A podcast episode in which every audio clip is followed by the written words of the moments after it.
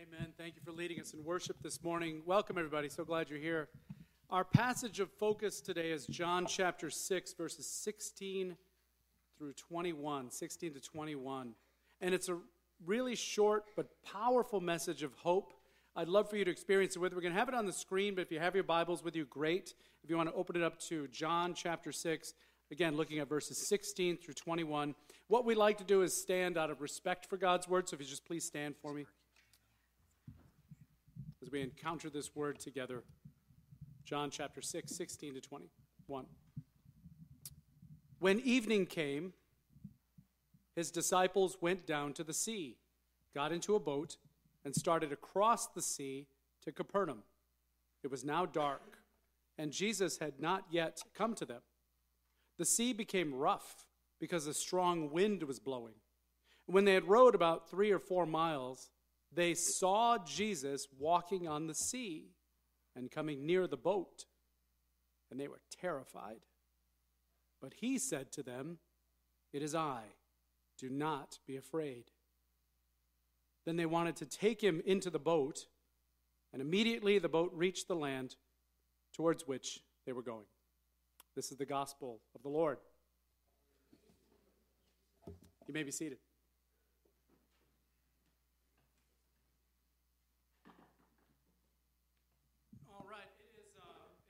Spring break, and uh, it's a ghost town around here. And so I was anticipating this. You, you, consider yourselves the holy remnant who are still here. So thank you for being here today. Uh, we were treated with some really great scones, and so hopefully that was one encouragement to get you in and help you feel refreshed. Uh, we are in a series, and it's called Signs and Wonders. And what we've been doing is exploring some really extraordinary stories in the Gospel of John. Many of them are noted in the scriptures as this was a sign and so we've been looking at these things, all of this, of course, building us up to the great sign where Jesus is taken in passion to the cross and then Resurrection Sunday, which we talked about is Holy Week coming up. But again, this particular story that we just read, which was Jesus uh, walking on the water, it's maybe a little less uh, uh, a sign and more wonder. Maybe it's more a wonder because it certainly stirs up a lot of questions in our mind that we might wonder as we consider that story. Uh, you know, how did Jesus walk on the water? How did he do that? We might wonder why, in his walking on top of the water in the storm and they were out there, why did it seem like he intended to pass them by? He didn't even get in the boat. We might wonder what are we supposed to do with this kind of story? And I want to explore these questions with you. As always, the best way for us to find the, the means in which the, the word impresses on our heart. The way that we get God's word to press in our heart. We read it, we consider it, and we pray. So I'm going to pray now as we start, and then we'll pray one more time at the close of this. Again, we really want this to stick to our heart. So let's pray.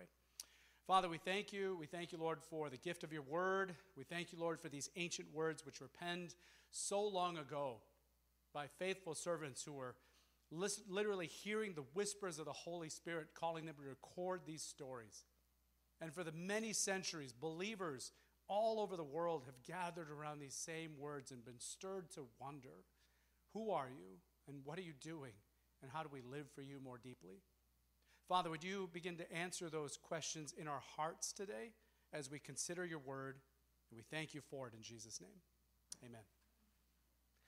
Well, as always, with any story, especially in a story like this in the Gospels, it's important to know the context.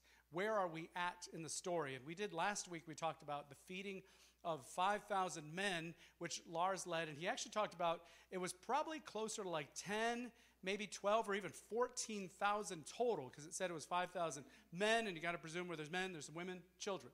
So it was actually quite a few people. Uh, next slide. And so what we have is this idea that he was had just fed them all you can eat buffet because the word said that actually they ate till they were filled, which is not common in that era. They didn't have all you can eat buffets. They didn't have refills. So to eat was a good thing, but to eat until you're full that was a rare experience. And all of these people, like I said, up to 14,000, all ate till they were filled. And now let's imagine this we started this series talking about the sign of the, the wine, water turning into wine at Cana. You remember that?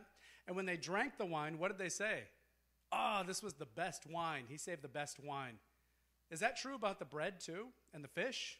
Was it not only enough for them to get filled, but was it also the most amazing bread they've ever tasted? Maybe it had a little salt crust on it, or like cinnamon chips. Or was the fish especially tasty that day? It might have been. All we know is they ate till they were filled and satisfied, which was, again, very rare experience in those days.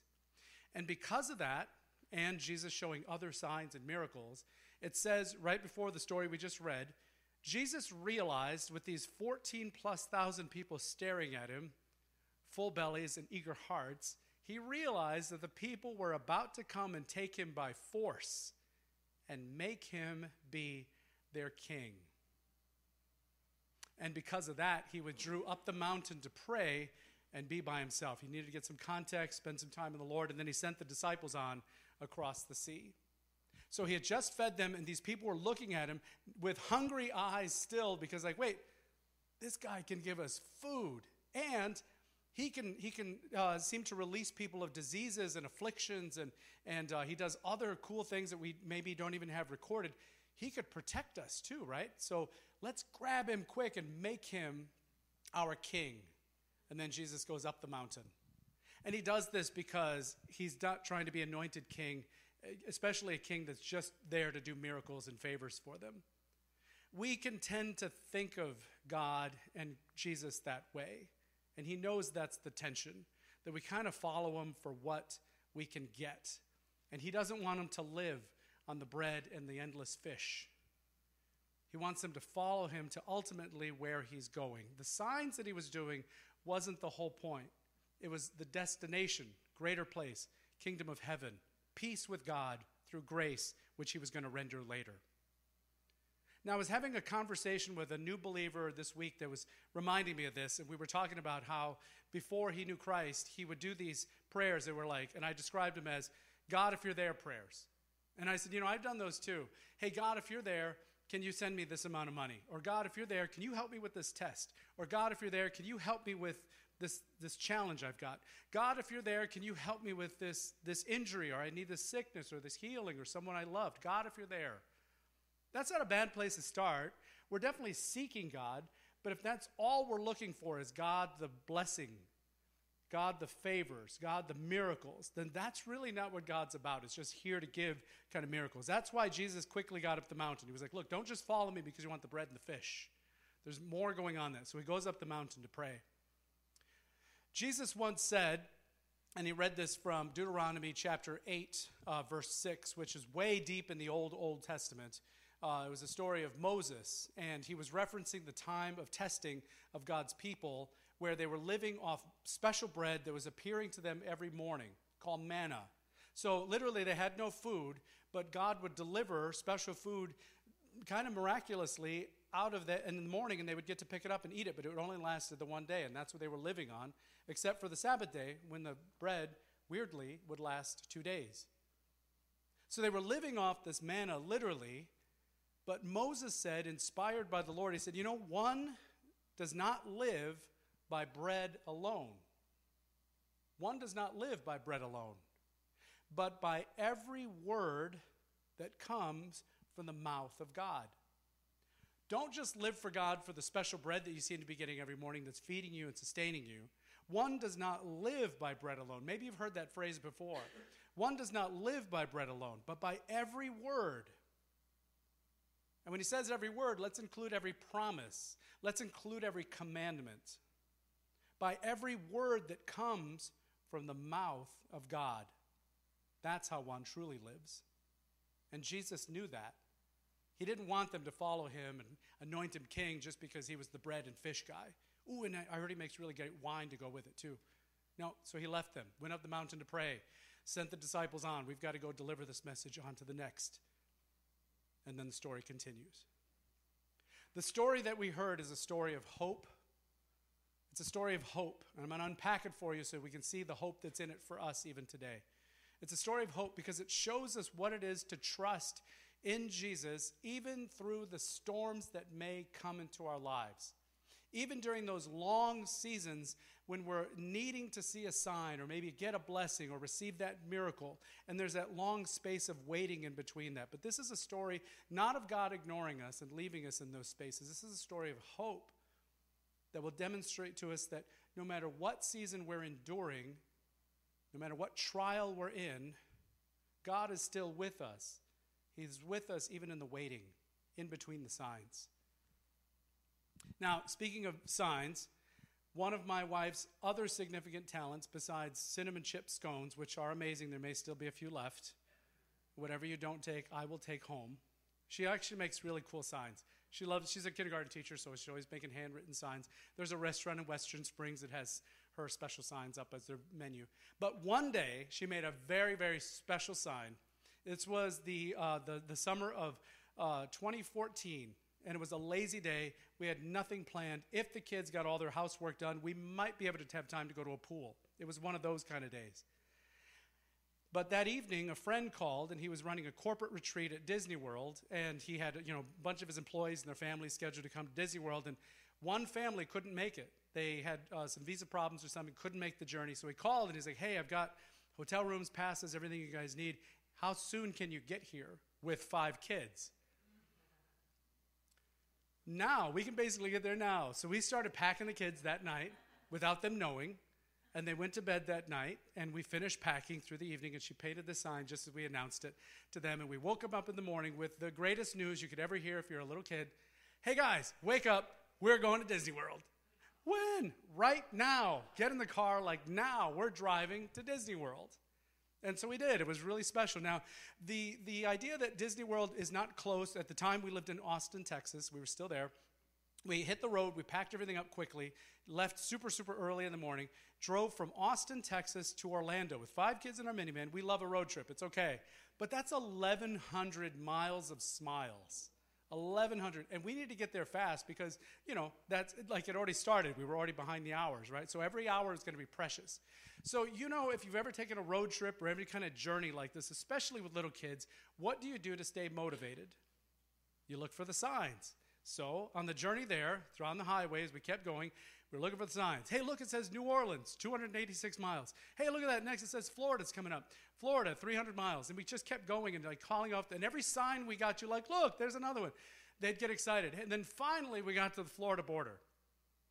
Hey, look, we made it to Florida. But like, yeah, yeah. I'm like, ooh, ooh, ooh, yes, we're making it. Then we start to see the signs. It's like Orlando, you know, 250 something miles. Then a little secret that my kids don't know at this, to this day, they're about to find out. We're driving closer to Orlando and we start seeing signs for Legoland. I didn't have tickets for Legoland. We didn't have time to go to Legoland. So the sign was on the left side. I remember for sure. I was like, look at the right, look over there. Don't look over there. Look at that. Because they were really into Legos at the time. I knew if they saw it, they'd be like, hey, we want to go to. Nope. Look over that side. Look, Arby's. Look, there it is. Every sign, though, we saw gave us more and more excitement, more incentive, more joy. And then finally, after driving for 19 hours straight, we made it. The greatest sign of them all, that archway. And I just remember the screams as we drove to it. We saw it. Walt Disney World, where dreams come true. Oh, and they just shouted and screamed. And I was like, oh, I hope I get a nap before we go to these parks, right? We were so excited to see that entrance sign. And so we took a picture of the sign, got back in the van, and went straight back home. No. Are you kidding? No. No, that wasn't the point. We went in, of course, and had the greatest week of Guevara history. We had an awesome time. Uh, everybody got to meet their favorite character. We had the Mickey ears. We had all the rides. We had so much fun. It really, it's almost hard to look at because it's just, it's, it was such an amazing experience because they were just at that perfect age to have such a great time. And yeah, I put on the Mickey ears. It was really, really, really, really fun. The, the point is, it was super exciting on the journey to see the signs on the road, and of course, to see that big welcome sign telling us, We made it, we made it, we made it. But we always knew, I always knew, that the signs, the mile markers, the welcome to Florida, the Legoland signs, all of that was really great. It kept us encouraged, but that wasn't the destination. The signs weren't the destination. The destination was someplace greater that we needed to get to. And I find that it's the same with Jesus. The signs are important. They do. They help us stay motivated. They help us celebrate those markers, right? But that's not the whole point. The signs aren't the point. The destination is the point. And Jesus knows that. Back to his story. The signs, the miracles, the healings, the answered prayers, the blessings, that's not the destination. That's not the stuff he wanted them to park at. That's not the stuff he wanted them to live for. Those were the signs that were pointing to something greater ahead the eternal kingdom of God, peace with God, rendered through the grace given to us in Jesus Christ. Just like the manna that was there kind of soured after a day, Jesus knew that we needed the signs to encourage us to keep moving, but ultimately the greater destination lie ahead. So we're back to Jesus walking on the water. Pretty amazing. Stormy night, and there he is, choppy water, and he's walking on top of the water. Pretty amazing. Now, this is the same Jesus, by the way, who had done the miracle of turning the water to wine, healing the royal official's son. He healed the lame man at Bethsaida. He is the same one who fed that 14,000 plus people with just a few loaves and some scraggly fish. And now he's there and he's walking on top of the storm waves near the boat, and they were terrified when they saw him. It was dark. How did he do it? You might still be wondering. How did Jesus walk on top of the water? Now, last week when we were talking about the bread and, and, and fish miracle, uh, Lars talked about some pretty bad lip reading, pretty bad interpretations that he had seen of those sermons, of how he did it, that was outside the mystical, right? I've heard the same on this. I've, I've heard, uh, not necessarily in church, but maybe about some churches that have talked about this this way. And they might say, a, a bad, this is a really, really bad interpretation, that actually Jesus was walking on a sandbar. That there was just a low water mark somewhere near the shoreline, and when they saw him walking on the water, he actually wasn't on the water. He was just walking through the through the you know shallow part of the water, uh, you know, near the boat. That's not true. Uh, they've looked at that, and there's no way, given the context of the story and the topography, there's no way there's a sandbar there that he's walking on. I watched a little report that talked about it was probably ice. He might have been walking on the ice floes, kind of like you walk across a lake that's kind of un, you know thawing out. He's probably just walking along the ice floes. He just knew where to step. No, that doesn't make any sense either, given the time of year. But more importantly, why do we want to do this? Why do we want to go through this exercise of trying to pull him down to our level? It must be sand or it must be ice. He wasn't really walking on top of the storm waves, was he?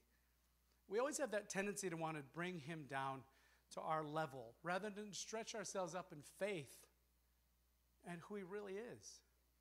So, how did He do it? How did He walk on top of the waves? I'll tell you. It was out of His divine nature. It was out of His divine nature that He was revealing to the world at that time that He was both fully God and fully human, and He had mastery over the winds and the waves. If you were here with us uh, right before Christmas, you know, that Advent season, we spent time looking at Colossians chapter 1, which is a hymn of Christ written very, very early, probably one of the earliest statements about who Jesus was, written and celebrated by the early church. And it says this about him He, Jesus, is the image of the invisible God, firstborn over all creation. For by him, Jesus, all things were created in heaven and on earth. The things that we can see, the visible and the invisible, all things were created through him, Jesus, and for him. And he, Jesus, is before all things, and in him all things hold together, even sloppy, rough waves. So Jesus was showing us that divine nature by walking confidently across the raging waters. Because he's fully God and fully human. There are some times that, again, people will say, well, he never really said that, did he? He never really said he was God. What else do you want? He's walking on top of the water. And they saw him and they were terrified. Second question you might wonder well, why was he passing them by? Remember, it says in the middle of the storm, they've been rowing, they're about three or four miles out, the wind is in their faces, they're getting tired, it's night. And then it seemed like he was walking on the water, they were terrified, but it looked like he was walking past them. Why was he doing that? Why, why would he wonder, why would he pass them by? Maybe you've wondered that. Now, I'll tell you why. Because he knew they were going to be okay. He knew they were fine. It was likely the spring season like now, and as we know from you know, looking at our weather reports, it can be up or down any day. It can be cold or it can be nice. It's like that there too. It's the spring season. You know, I've not been to the Holy Lands, been to Disney World yet, I haven't been to the Holy Lands yet. I'm, I'm working on it. I'd like to. I'm sure I will sometime soon. But I did take some time to do some background commentary, topography, look at meteorology reports and stuff of the day. Now, the Sea of Galilee, if you don't know, it's roughly about 600 feet below sea level. It's, it's deep, it's deepest part, uh, deepest sea in the, in the earth. It's 600 feet below sea level and very steep cup like kind of bowl shape. The mountains tower around it. They're very steep and sheer. Okay, so in, the, in this time of year, if it's a particularly warm day and then it cools quickly when the sun sets, that cold air rushes quickly down those mountain slopes and starts to churn the water up really quick. It shakes it up very quickly because it's running down the hills into that depression. It'll start to tur- tur- churn those waters up really fast. It can happen very quickly. And so that seems to be what's happening there. The water's churned up, and then we know from their destination the disciples were heading west, and they had been paddling for several hours, three to four miles, but the wind was steep, steep in their faces. And so they're rowing, and they're probably not even getting very far very quickly. And they're having a hard time. And then Jesus is there walking on top of the water, but he seems like he's going to walk past them. Why? Because they weren't in any grave danger. The text doesn't indicate. There's other stories where the disciples are in a storm and it looks like they're going to die and they're scared. This is not one of them. There doesn't see any, any hint there that they're going to be in any peril. They were just getting worn out. So Jesus walking by them seems to be saying to them some form of assurance you're going to be okay. I know you're going to make it. In fact, they even invite him into the boat. Aren't you tired? No, I'm good. And I'll get to the end in a second. But why did he walk by them? To demonstrate assurance that he's always nearby, by the way. He's always nearby. But also, he was helping develop their trust in him and in themselves that they will remain in him no matter what storms may come. Nothing was ever going to separate them from the love of God in Christ. Not even a bad storm. Now keep in mind that when he when they saw him and they were terrified, he didn't just like blow by them, see ya. He came near and he said one phrase that they'll never forget because they wrote it down. He said, It is I. Do not be afraid. Again, there's that message of assurance. It's I. I'm here. I am. Don't be afraid. Now, in the original language, that first part of it, it is I, is ego eimi, which is a very powerful short little phrase, I am, which in the scriptures connects back to those major pronouncements of God's presence throughout the Old Testament and, and, and, uh, and New. So, in saying, I am, Jesus was uniquely identifying himself as one with God who led him through the wilderness many times and opened the sea, uh, even back in the Old Testament. I, I am with God. I am. In the encouragement not to be afraid, again, there's an assurance there of their call and their purpose. Don't be afraid. This isn't how you die. I'm so glad that you obeyed and you're out in the water. It's tough, but this isn't how you go down. That'd be a weird story if right in the middle of it the disciples drowned and were never seen again. You're going to be okay. Don't be afraid. This isn't how you die. But thank you for being out on the water. It is I, don't be afraid. Also demonstrates that God was with them. I am. Don't be afraid. Because if God is with you, then who could ever stand against them? God is with them. What's ever going to stand against them?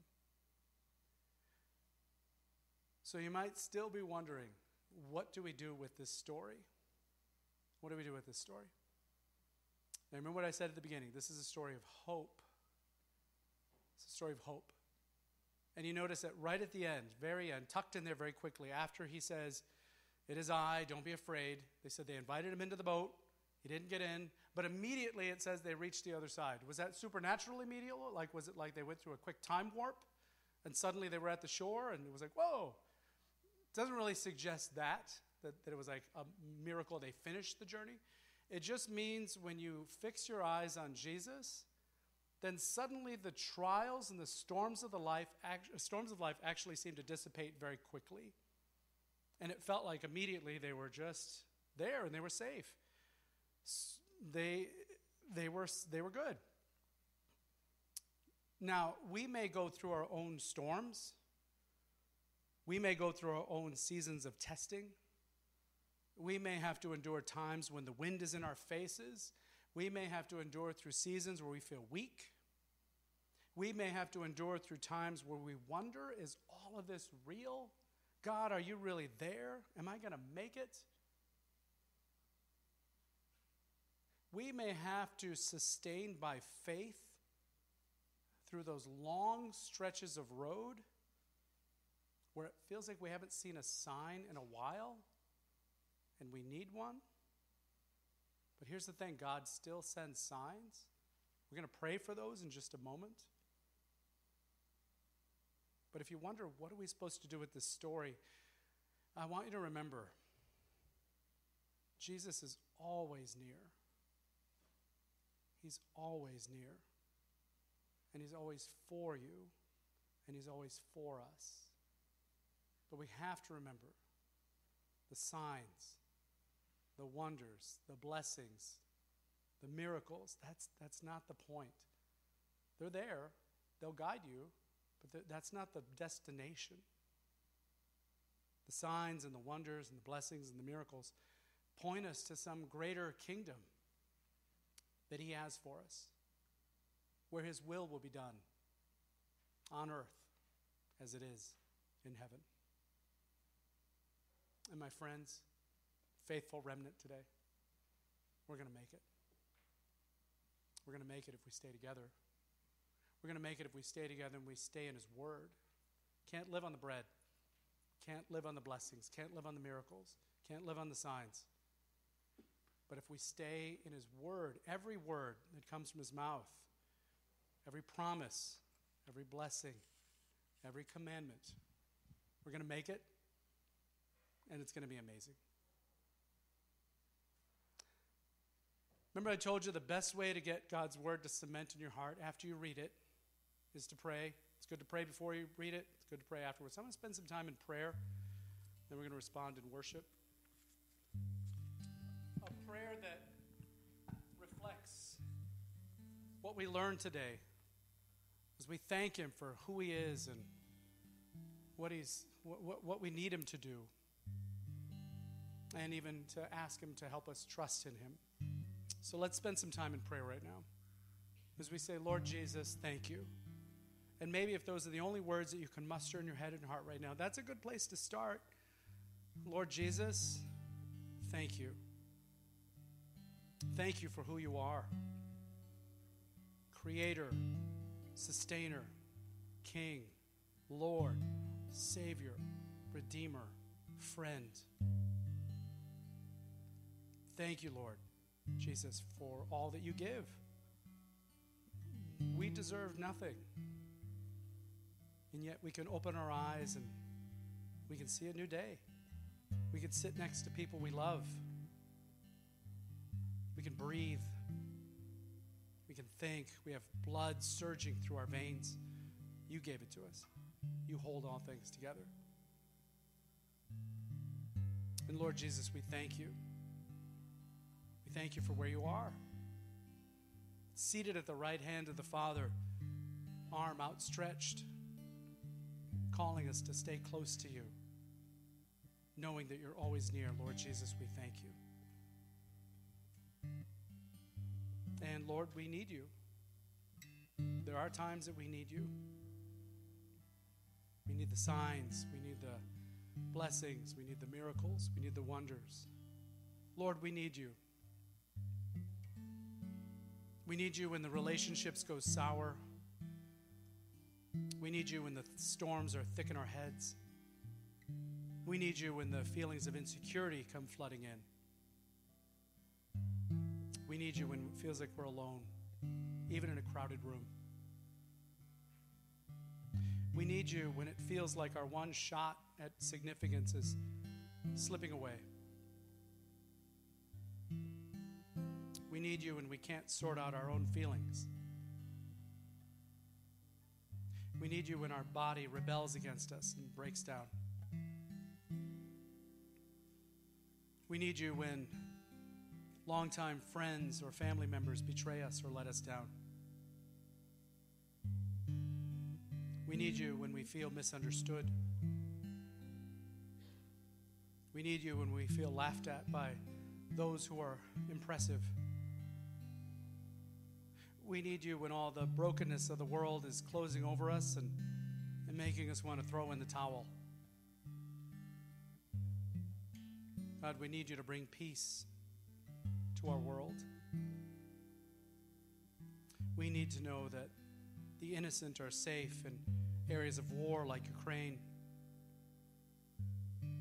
We need you to bring peace and unity to our country and our community and our neighborhood. We need you to continue to press on us your call not to stay in the shallows, but to get in the boat and no matter the cost, continue the journey.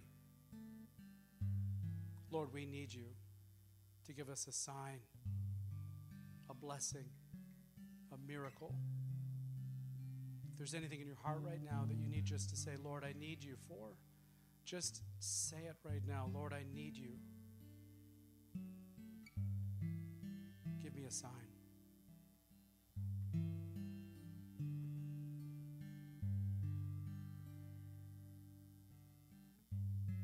And Lord, Jesus, we trust you because you know what testing feels like. We trust you that you're always close. We trust in those words of assurance. It is I. Do not be afraid. We trust that you're going to lead us through. We trust that you're always near to protect us and to guide us. And we trust you for our eternal hope, a kingdom greater than any that have ever been made, that will last forever. And Lord, we trust that you are with us always to the end of the age. And if that delights our hearts, then let us stand together in worship to our God and Savior.